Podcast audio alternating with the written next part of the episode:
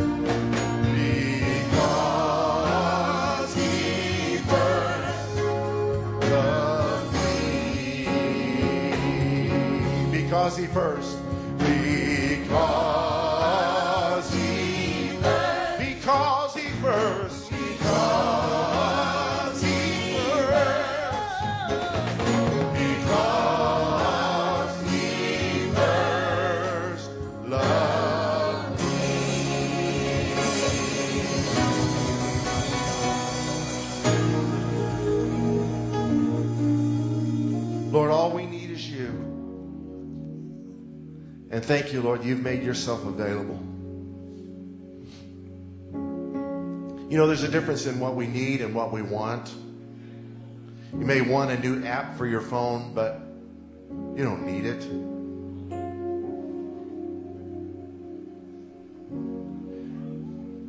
The need of the human heart is Jesus. You may think you need another hit on something, but what you need is more of Jesus. You may think you need another sip, another toke. No, you want that. But that's just the band aid on a cancer. The real problem is your need, and it's Jesus. Lord, may you reveal yourself to each and every one as the source of all that we need is in you. Like we need water, we need you. You are the living water. Like we need food, we need you. You are the living bread. In Jesus' name. The good news is that God so loved you and I. He so loved the world that He gave His Son, who died for us to meet our need. We owed a debt we could not pay, and He paid a debt He did not owe in giving His life for us. Aren't you glad about it? So that we can call on His name and say, Jesus, forgive me of my sins. I believe that you died for me. I believe that you paid the fine for me, that justice has been remedied, that you did it for me. Thank you, Lord. Thank you, Lord. Thank You are listening to Worship and the Word with Generations Church of Granbury. Bringing the word today is our own Sergeant James Neal from the Saginaw Police Department. Amen. Come right on. I've known this man of God for 20 years. He's been a committed part of this body, and the lumber in this building was his. We hauled it here from his barn. Hallelujah. So his blood is in this place. James, bring us a word, brother.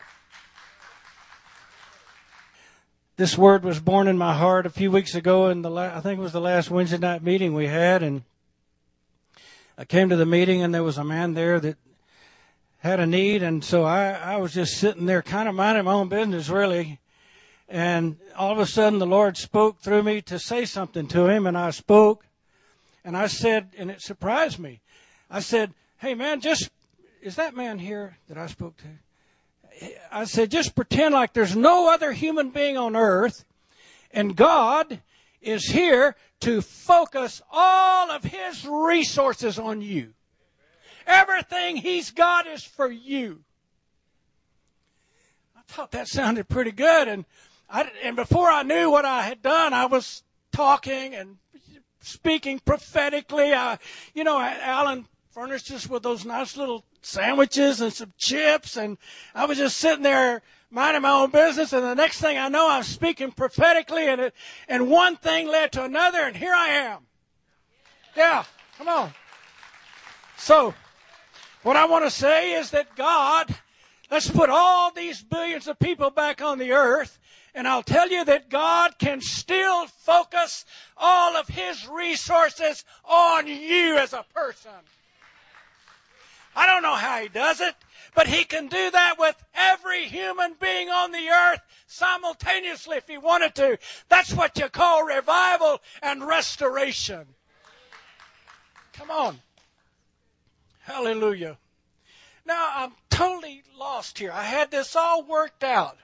You know, uh, I, I, want to speak today and and to tell you that for us to draw near to God and to come to God, we that's something He wants us to do.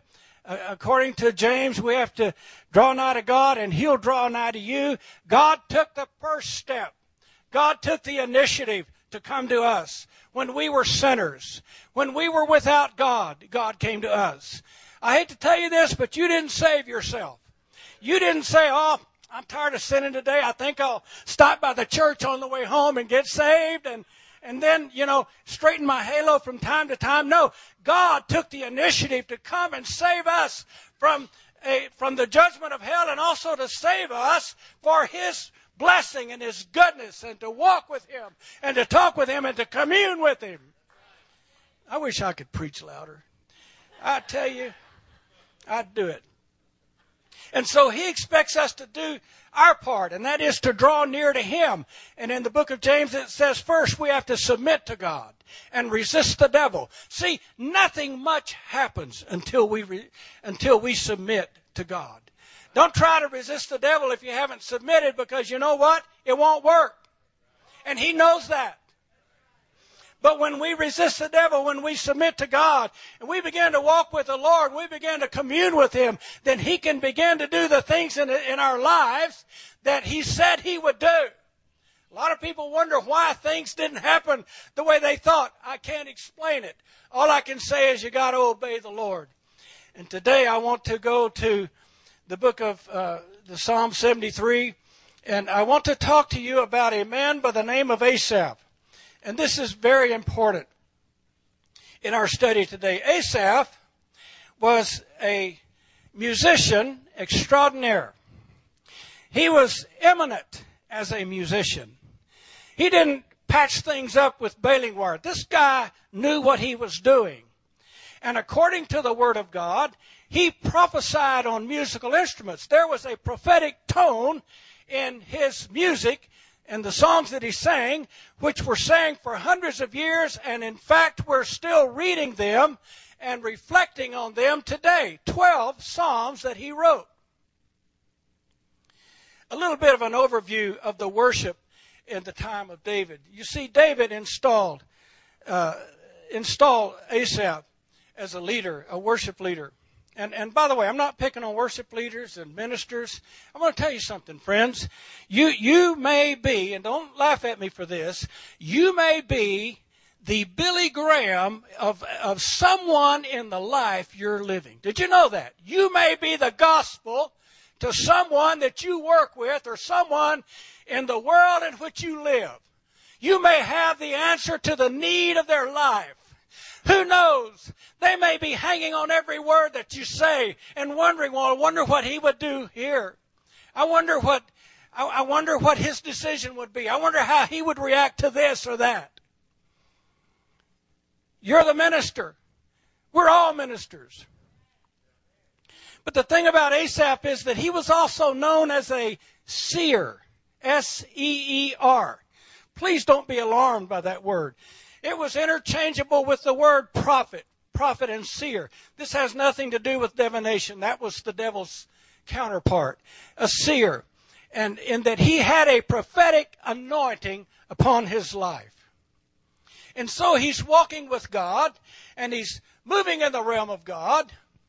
He's singing. And in, in fact, where uh, David brought the ark back, and he assembled all the Levites together, and he said to Asaph, Look, I want you to get this squared away. And he appointed him as a leader. And, and the worship that they consisted of included every part of a person's being, spirit, soul, and body, and was done with all strength and might. Remember when David danced before the Lord? And the Bible says, is careful to say, that he danced with all his might. so much so, I know he was in the will of God. He was ridiculed. If you're ridiculed, thank you. Just because someone ridicules you doesn't mean you're not in the will of God. In fact, that's one of the greatest tests that I have. That I did the right thing when someone ridicules and, and takes a shot at me. Okay. You know, I have to answer to the Lord. And when you're telling the truth. So here's David. How could he not dance with all his might? How could he not give God the credit? He removed his kingly robe and he began to dance. And there was Asaph right in the big middle of it in, in the song of the Lord. But we find that something happened. Something happened to him. And right in the middle of all of this, of this singing and this exuberant and this excitement and, and spontaneity, that's another thing they had. Spontaneity. Just like when uh, Shake had the kids come up here. Remember how we used to do that years ago? The kids would come up and sing and, and dance before the Lord, and, and it, it just brought an anointing and it brought a joy and a lifting up of the people. I wish we would do more of that. And they used hand signs and signals and and, and got involved and, uh, playing instruments, clapping of hands, standing, bowing down, dancing. All of these things are a part of our worship of the Lord and, and the praise of God. But something happened, and we look in Psalm 73, and he begins with a true statement. And this statement, at least we know he survived because he makes this statement, and then he begins to tell what happened to him. I wonder if we could look at this together.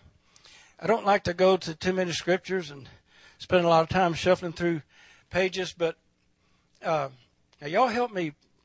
Y'all help me preach this because I believe that I believe that God gave me a word for you today, and uh, this is a significant word. You see, I learned something about worship services over the years. They they may resemble one another, but there's no two alike. Every worship service is like a snowflake. It's, it's one of a kind. Every service. It's a unique thing. And the reason why it's unique is because you're unique. And the reason you're unique is because God is unique. Come on now. Hallelujah. And so, what you're hearing today was meant for you to be. Don't look around and say, I wish somebody, uh, boy, so and so really needs this. Well, just focus on yourself. You see, I learned a long time ago, I don't need somebody else to make me look bad. I can do that perfectly well myself. And whatever people are saying about me, it's probably true. But I mean, what can I say?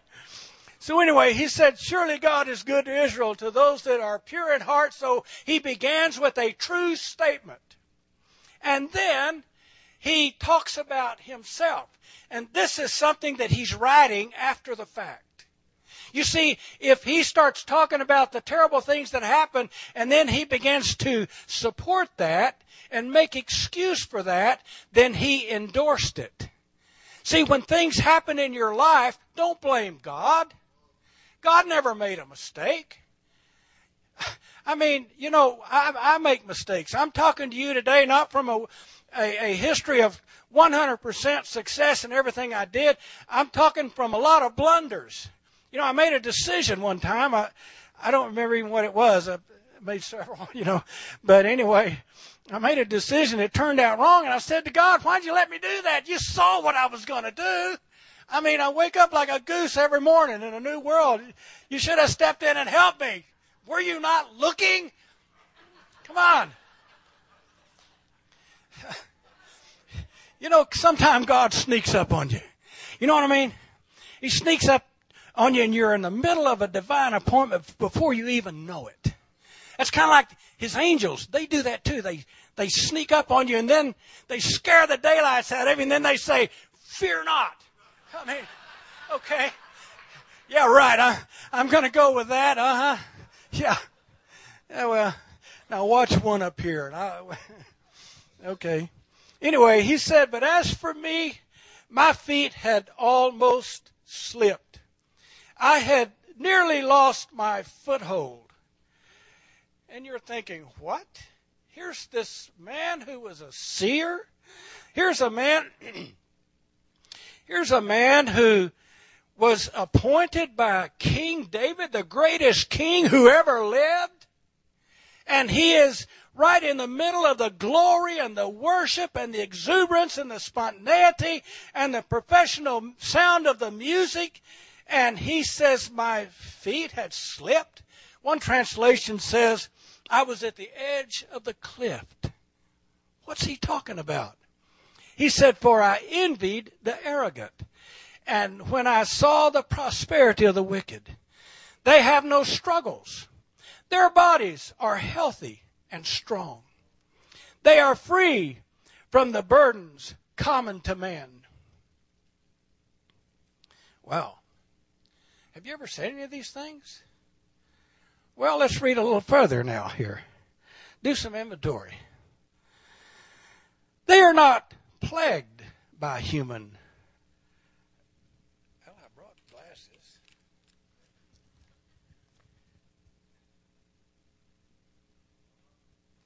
Whoa, so that's where I'm at. All right, that's more better. Yeah, I can live with that. They're not plagued by human ills. Well, I've thought of that. I've thought that before. Why am I struggling so hard? And, dude over here, he's just everything he touches turns to gold.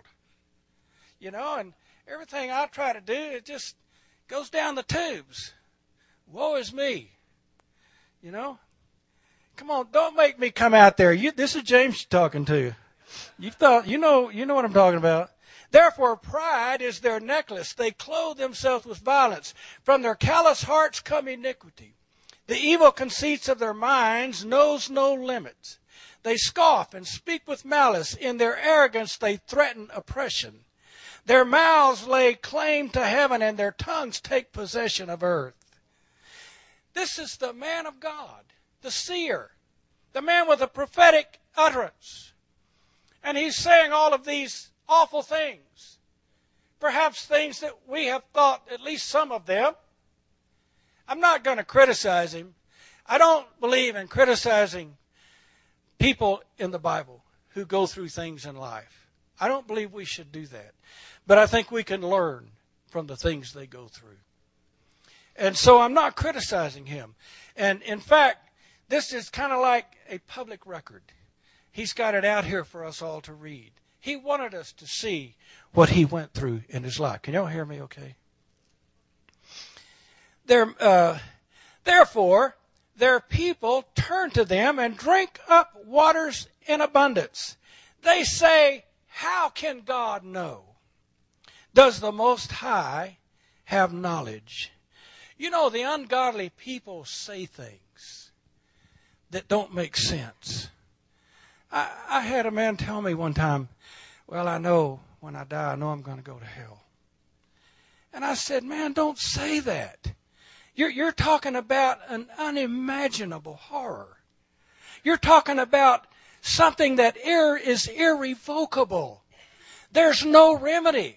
No matter what you go through in life, at least after it passed, you can have some remedy. But to, but to lose your soul, to lose your life, to, to go into the abyss away from God forever, separated from God, is, is unimaginable. I talked to a man a couple of days ago. He just happened to come into my office. okay. And I didn't start the conversation, so I didn't violate any of his civil rights pertaining to religion. And he starts telling me, I don't believe all that stuff you talk about. I don't, I don't believe that. And, and yeah, Moses. And then they went across the Red Sea. Yeah, great. And I said, yeah, and that's not all of it. They went over on dry ground too. Yeah, yeah, sink your teeth into that one. Uh, and I, anyway, and he goes on and on. Then he says something interesting. Yeah, I got two daughters and, and, uh, I got them going to church and I said, why did they go to church? Why do you want them to go to church? And he said, "Well, I, I, want them to be. I want them to grow up and to and to be good people and decent people." And I said, "Oh, so you don't believe in the God of the Bible? Well, I believe in a higher power. Well, that's all right. That's a step in the right direction, you know. And and so you don't believe in the miracles and the God of the Bible. So, but you want your children to go to church so they'll be good people." I said, "I don't think I think there's more to you than what you're saying. I think you have more of an awareness than what you're trying to sell me on. No, I, I don't believe. I said, yeah, you do.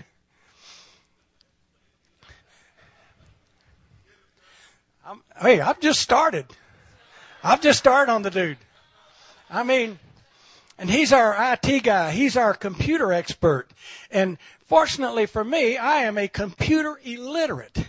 But I do, I, I, know, I'm sorry, but I do know this. I know there's a living God who wants to save people. You know, and I believe that we live in the day of the miraculous. It's not over. No, it hadn't all gone down, down the tubes. It's not over. We live in a time when God is going to reveal Himself as never before. Well, what if we had a, man, what if we had a prophetic voice in the earth today like some of these people? Hmm, let me see. Oh, Ephesians chapter 4. And he gave some apostles and prophets. Oh, yeah, that's there, isn't it? And some evangelists and some pastors and some teachers for the edifying of the body of Christ, for the work of the ministry, till we all come in the unity of the faith and the knowledge of the Son of God, unto a perfect man, unto the measure, of the fullness of the stature of Christ. That we be no more children tossed to and fro by every wind of doctrine. Come on now. Yeah, there's a voice in the land. There's a voice in the land that's yet to be heard. Yeah, I was just eating my sandwich and eating chips and minding my own business. And God sneaked up on me and, and prophecy came forth. He'll get you when you least expect it. This is what the wicked are like. Always carefree. They increase in wealth. I don't know if this really bothered this guy or not. Somehow, in my years, I've learned that what somebody is saying is not necessarily what's always bothering them.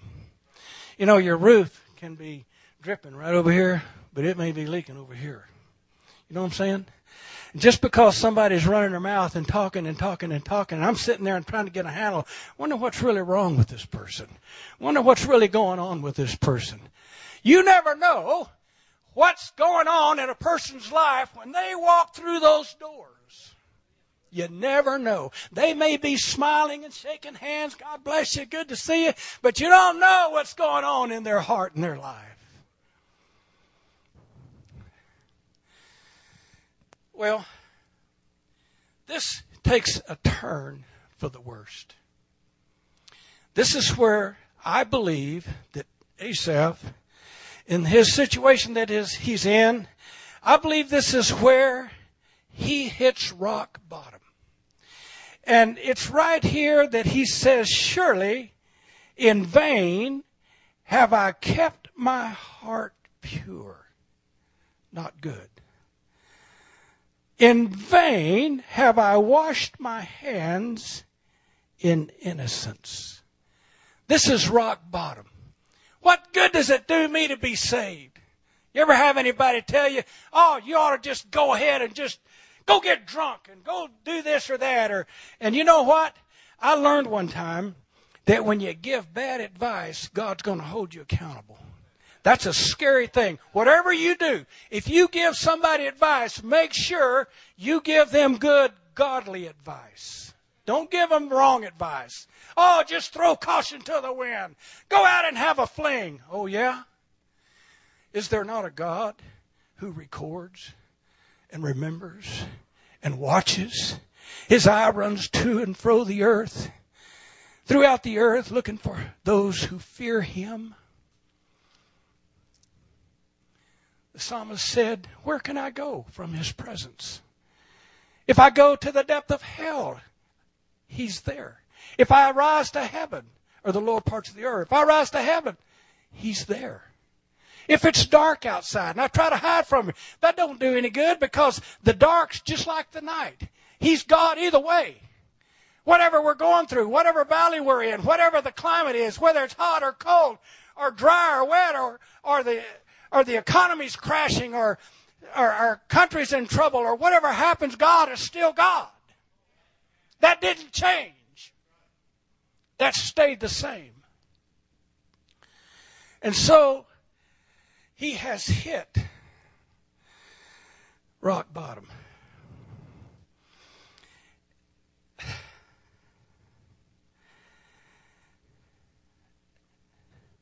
I have these elaborate notes, and right here I wrote stop, halt, alto, no mas. Enough is enough. You know, he said, I've been punished every morning. Hey, hey, how do you start your morning? You know how I start my morning? When my wife is there. When my wife and I are both off the same day. That would be this beautiful lady right over here.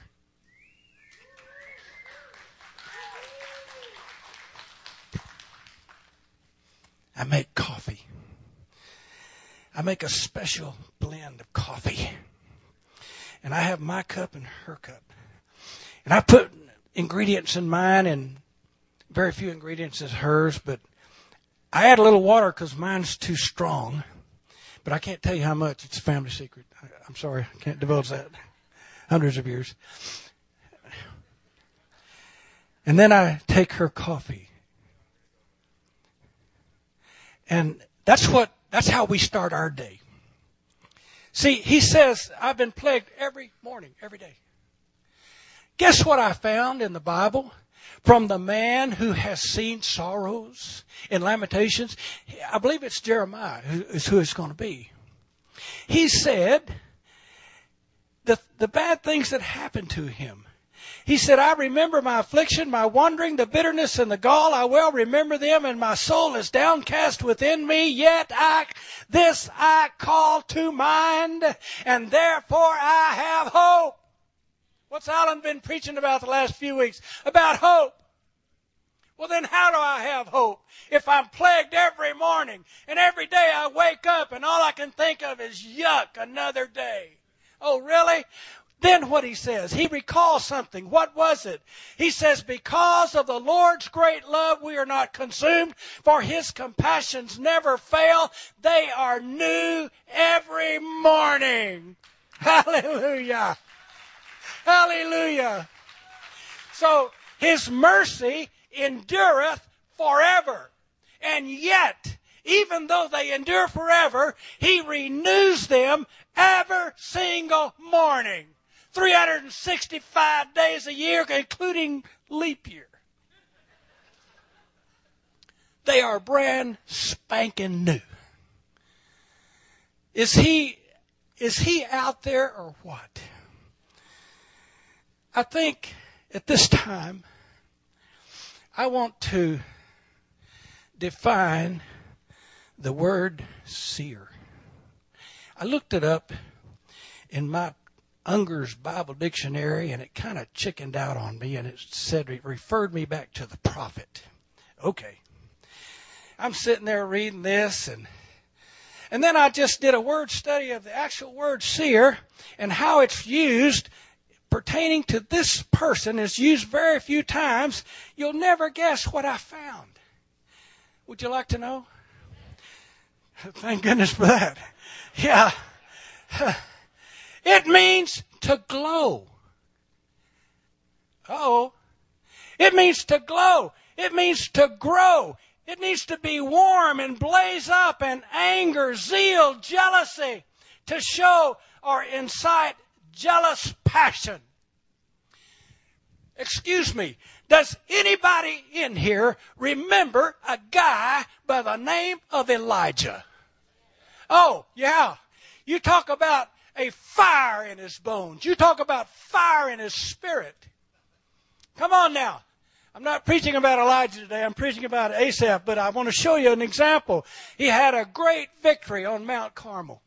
And he defeated the prophets of Baal, which really were employed by his wife Jezebel. And not only was Ahab the meanest, the, the, the most, the bad, I start saying, the, yeah, the baddest king there was, in that he, uh, he did more to, he did more to anger God than any other king, and then he married Jezebel to make matters worse.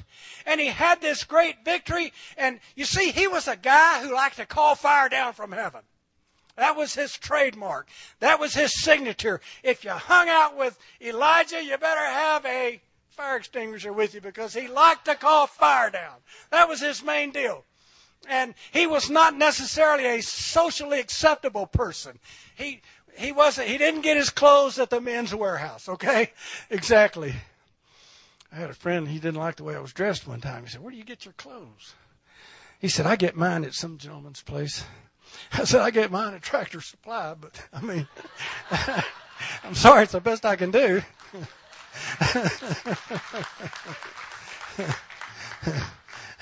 now my wife's gonna get on me for that because she she she shops for me but if it was left up to me, that's where I'd go. You know what you see? Boy, I really put him in his place, didn't I? yeah. He didn't have anything else to say except he was laughing, but anyway. You know, he had this great victory, and then the next thing you know, Jezebel said, by this time tomorrow, I'm going to do the same thing to you or worse. And it puzzled him. I mean, he thought everything was going to work out right, and so he went for his life. Even though he was a great prophet. You know, we're just people. We are people. We have the power and the presence of God in us, all of us. But we are people. And so he went and he he found a, a cave in a remote area and he hid in this or he lodged there. And the Lord came to him. Friends, you can't hide from God. You cannot hide from God. Aren't you glad of that?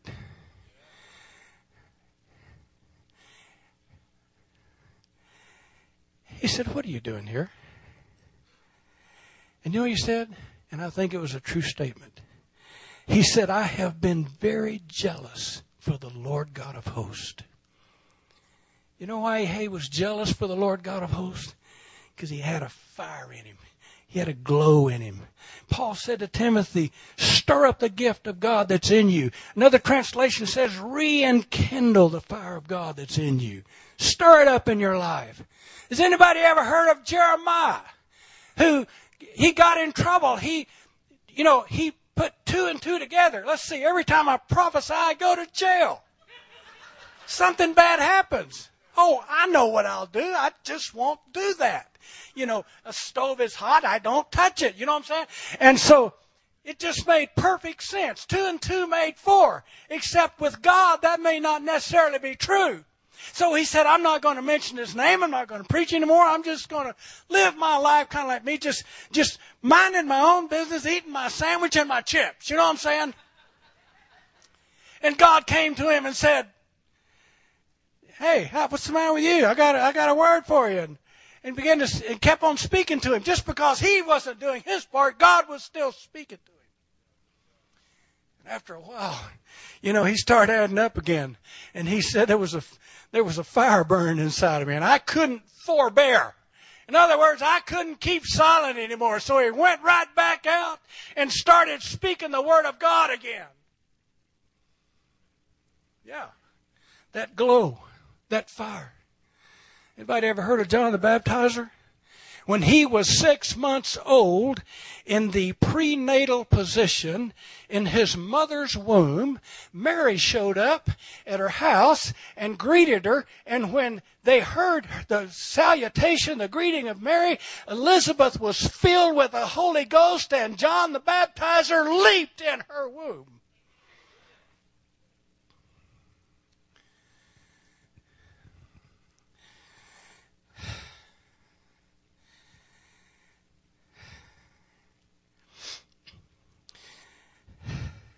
Just a minute.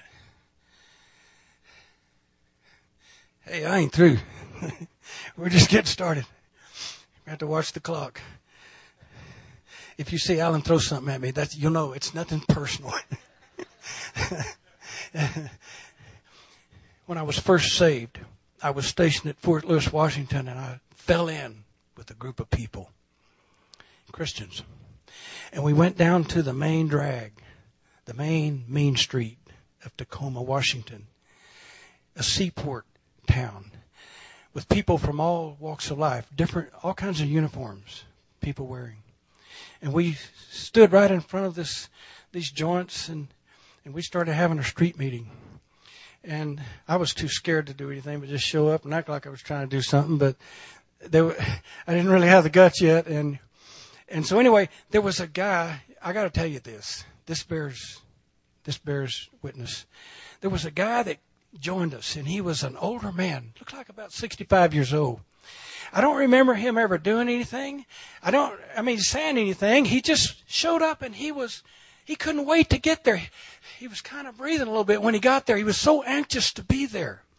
And he had a blue suit. He always wore a light blue suit and he had the bluest eyes I ever saw and silver hair.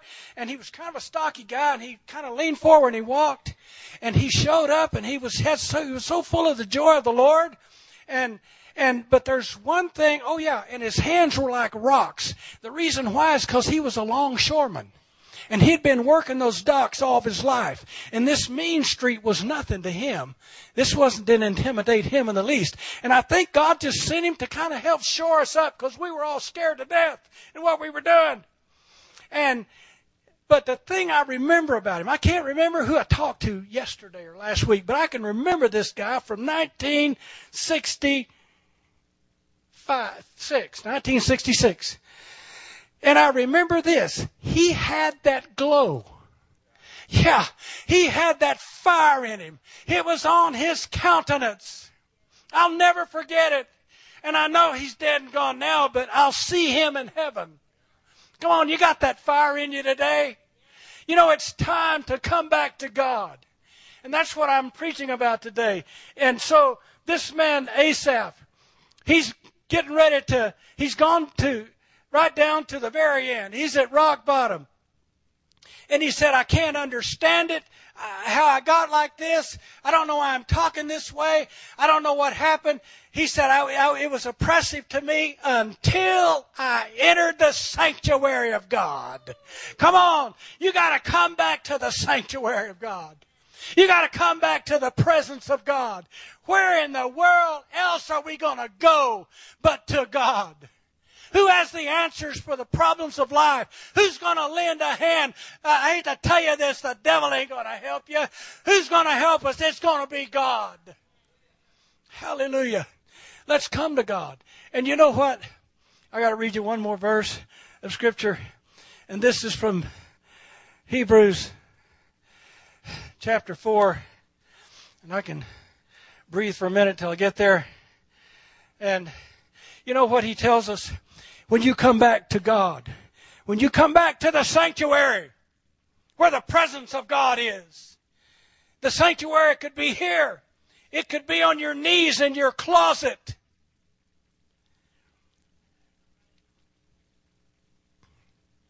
You know something?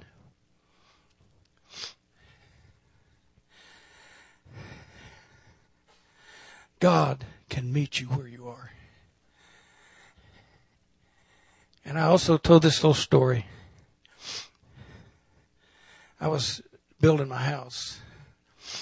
And I was working one day and I had the house built and I was cutting a piece of trim.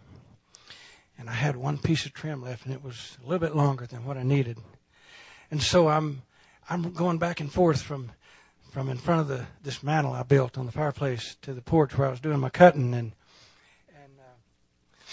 I was going back and forth and I'm going to be kind of honest with you here. I was in that cocky carpenter mode.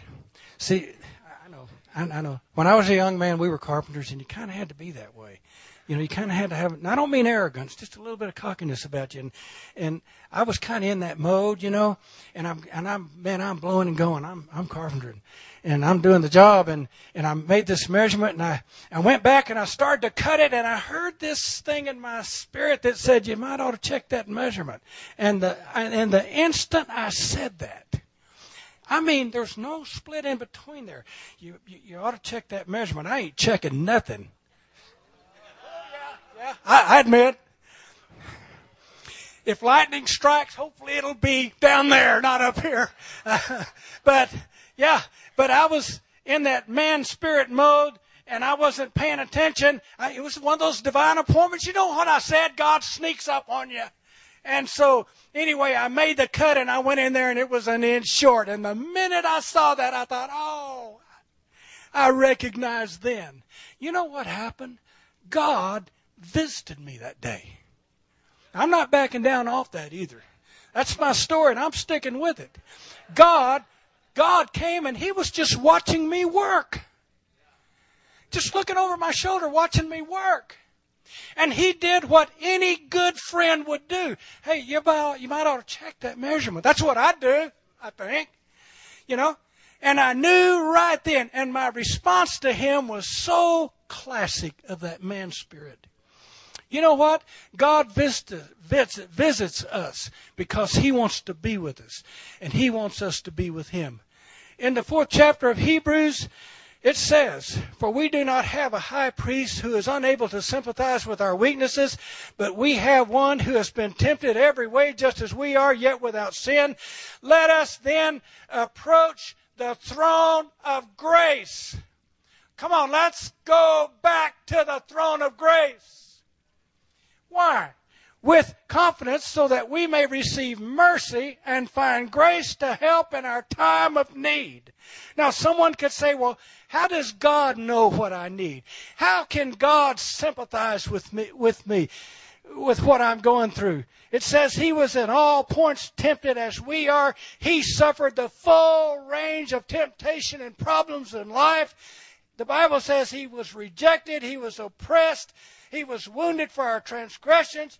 By his stripes we are healed. And he, he poured out his life for us from Isaiah chapter 53. It tells all the things that happened to him. How can we approach with confidence? Take a wrecked life. Take a life that is a virtual train wreck. Take a life Look at someone's life who is a complete disaster. They've involved in things that we couldn't even talk about here in this forum. Guess what? God, how can I say this? God is able to deliver and to save. He can just do it. I can't lay out a format and tell you how. I can just, I just know He can heal brokenness. Take someone whose spirit is broken and crushed and there's no hope. There's nowhere to go from here. Come boldly, not boldly because of what we've done, but boldly or with confidence because of what He's done. It's His doing. He's the one who gained the victory. Come with confidence that we may receive mercy and find grace to help in time of need. I'm glad it's referred to as the throne of grace. The throne of God, that might be, I don't know, someone so far down they may not be able to grab hold of that. But the throne of grace, that's down where I kind of live. And that means God's unmerited favor. So the throne of grace is the throne of acceptance. It's the throne of benefit and favor and joy and pleasure and gladness and joyfulness. That's what the throne of grace is. It's what we need.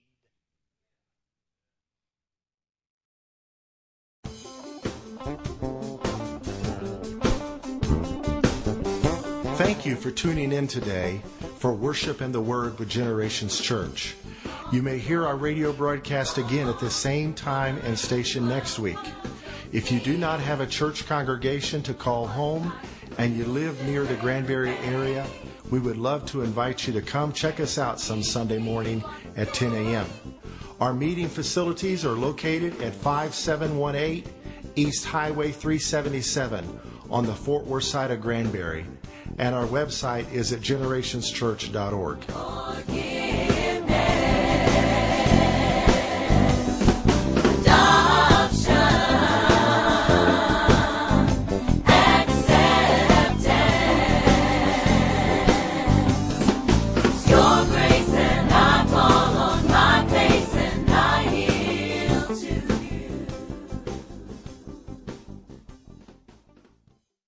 Thanks again for tuning in to Worship and the Word. You may hear our next hour long broadcast at the same time and station next week.